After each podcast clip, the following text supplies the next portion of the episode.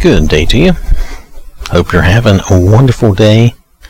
We are ready to read 3rd John last time. We read 2nd John, which was a letter that was specific to its um, intent and purpose and audience. Uh, it was written to, well, I don't want to confuse that with this. We're ready to read 3rd John. So let me read this too in my uh, English Standard Bible. This has a little introduction which I think gives us a little context for this letter. Not that you couldn't possibly figure it out anyway, but I think this um, just provides that context up front, which I think is helpful. So hopefully it will be helpful to you. So I'm going to read this little introduction here. And this is for 3rd John. The Apostle John supplemented his statements on Christian hospitality in 2nd John with this late first century letter to Gaius, a member of one of his churches. John applauded Gaius for living out the teachings of the apostles. He had welcomed traveling Christian missionaries into his home. While condemning Diotrephes, or I'm not sure how to say that name, so if I'm saying it incorrectly, I apologize. It's it looks like Diotrephes or Diotrephes, a selfish church leader who not only refused to help these itinerant godly teachers, but also had slandered John and opposed Gaius and anyone else who disagreed with him. This book demonstrates that pettiness can divide Christians if they are not living by God's Word. To avoid the dual dangers of false teaching and division within the church, John encouraged believers to the dual challenge of love and discernment. So this is what 3rd John is about. It's written to Gaius, and it's about this um, about the dangers of false teaching and division, and it's also encouraging us to love and have discernment. So, with that, I want to read 3rd John. 3rd John is very short.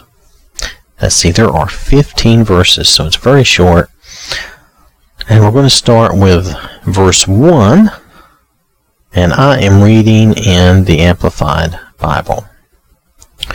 The elder of the church addresses this letter to the beloved and esteemed Gaius, whom I love in truth.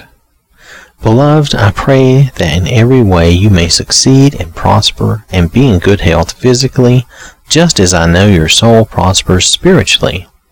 For I was greatly pleased when some of the brothers came from time to time and testified to your faithfulness to the truth of the gospel message.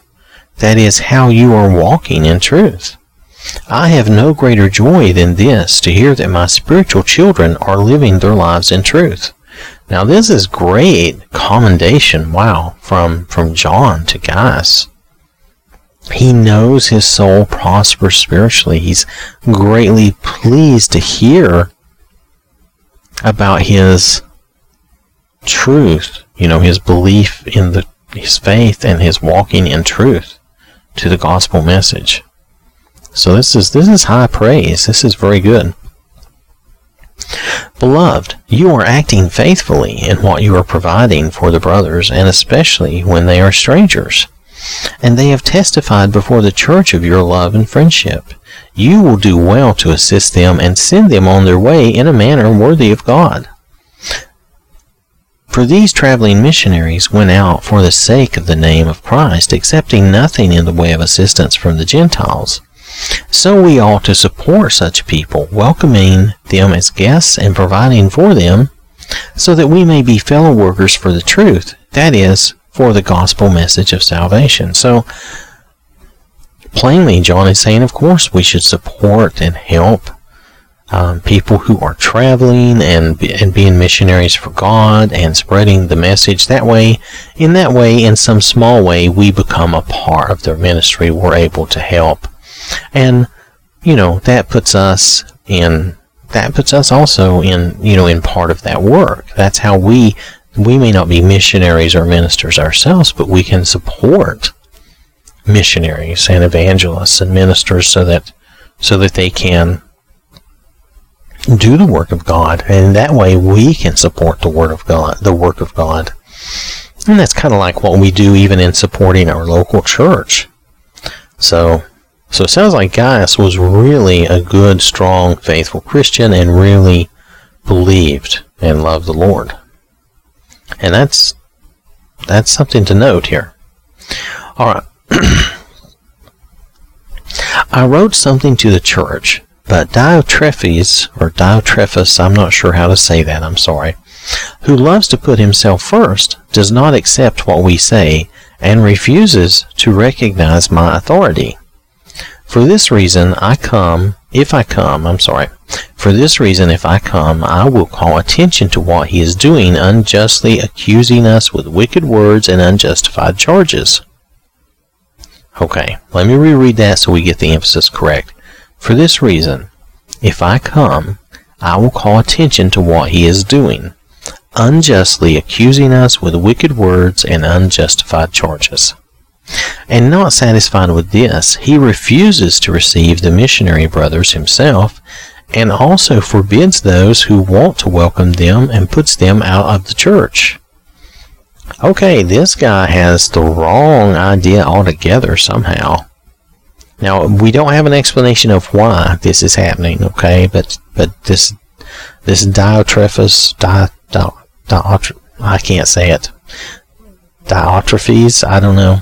Anyway, this person definitely has something wrong and is looking at things the wrong way. John continues, Beloved, do not imitate what is evil, but imitate what is good. The one who practices good, exhibiting godly character, moral courage, and personal integrity, is of God. The one who practices or permits or tolerates evil has not seen God. He has no personal experience with him and does not know him at all. Demetrius has received a good testimony and commendation from everyone and from the truth, the standard of God's Word itself. And we add our testimony and speak well of him, and you know that our testimony is true. I had many things to say when I began to write to you, but I prefer not to put it down with pen, reed, and black ink. But I hope to see you soon, and we will speak face to face. Peace be to you. The friends here greet you. Greet the friends personally by name. So, John wants to talk to him and, and talk to him more, but he wants to speak to him face to face. These are congregations that John must be traveling around to. I don't know, they're probably fairly local that he can travel around to and, and see and talk to these people and help keep them on the right path. He is an elder and he is going around and teaching and helping these congregations stay on the right track. Now here he has a guy, Gaius, who's very very good. Sounds like very godly, very, you know, he really praises him well, and that's great. But then this other person, Di- Diotrephes, Diotrephes, I don't know, he seems to be putting himself first. He doesn't recognize John's authority. And, you know, he puts people out of the church for doing the right things and helping missionaries. Now, not false teachers. We're talking about true, good missionaries. So, and then John is encouraging him uh, about uh, who's this other guy? Let me find that name again. Um, Det. Oh, I'm I'm losing it. I apologize. I can't find his name here. But anyway, there was a, there was another person that he says Demetrius has received a good test. So Demetrius, on the other hand, he's saying, look, Demetrius has received a good testimony and commendation from everyone. And John adds his testimony and speaks well of him. So, you know, I, if I understand this right, Demetrius is someone who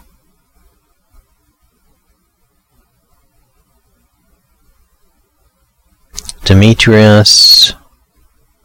I don't know. I guess Demetrius is another, possibly another, um, another um, missionary or minister. Because he says, do not imitate this evil, but do, you know, but imitate good. And then whoever does good is from God. And then he says, Demetrius has received a good testimony. So sounds like Demetrius is coming that way and that he should, Gaius should help him also and watch out for him and not let this other guy uh, mess with him or uh, put him down or you know and, and he doesn't want people put out of the church but it sounds like john is going to have to go and speak to them face to face and straighten this out but what is happening here is that instead of you know whereas in second john a person was being fooled by false teachers and possibly accidentally in helping them. Here we have someone going the opposite route. They refuse God's true ministers and missionaries, and they're even putting out people who help them. So maybe that message somehow has gotten confused, or maybe uh, this person is following their own false teaching or erroneous teaching we don't know for sure, but but John has to go and straighten this out. And we should support. This is uh, definitely the main the main takeaway I get from this is that when we know there is true missionary teaching, someone is teaching the true gospel of God, we should be, you know, we should be supportive of that. We should be able to help and do what we can in support of that mission because that's God's mission and we need to that needs to be our mission. So that is my main takeaway from third john is that we should indeed be helping and supporting god's ministers and missionaries. So that is third john again a short letter um, without this background without knowing what's going on a little bit, this would be somewhat more confusing to me, I think. Um, but this is a good example of how someone has got it wrong. And I think maybe they've gone to the wrong extreme where they do not want to help anyone and they think anyone that helps a missionary, it sounds like, okay, that they put them out of the church. You know, they, you know, so they are not helping fellow workers for some reason, fellow ministers. So we do not know why that they went to that route, but it sounds like they went to an extreme on that end. So, again, that is 3rd John. I want to thank you for listening. I hope you have a wonderful day. May God bless you and keep you safe. And remember, God loves you.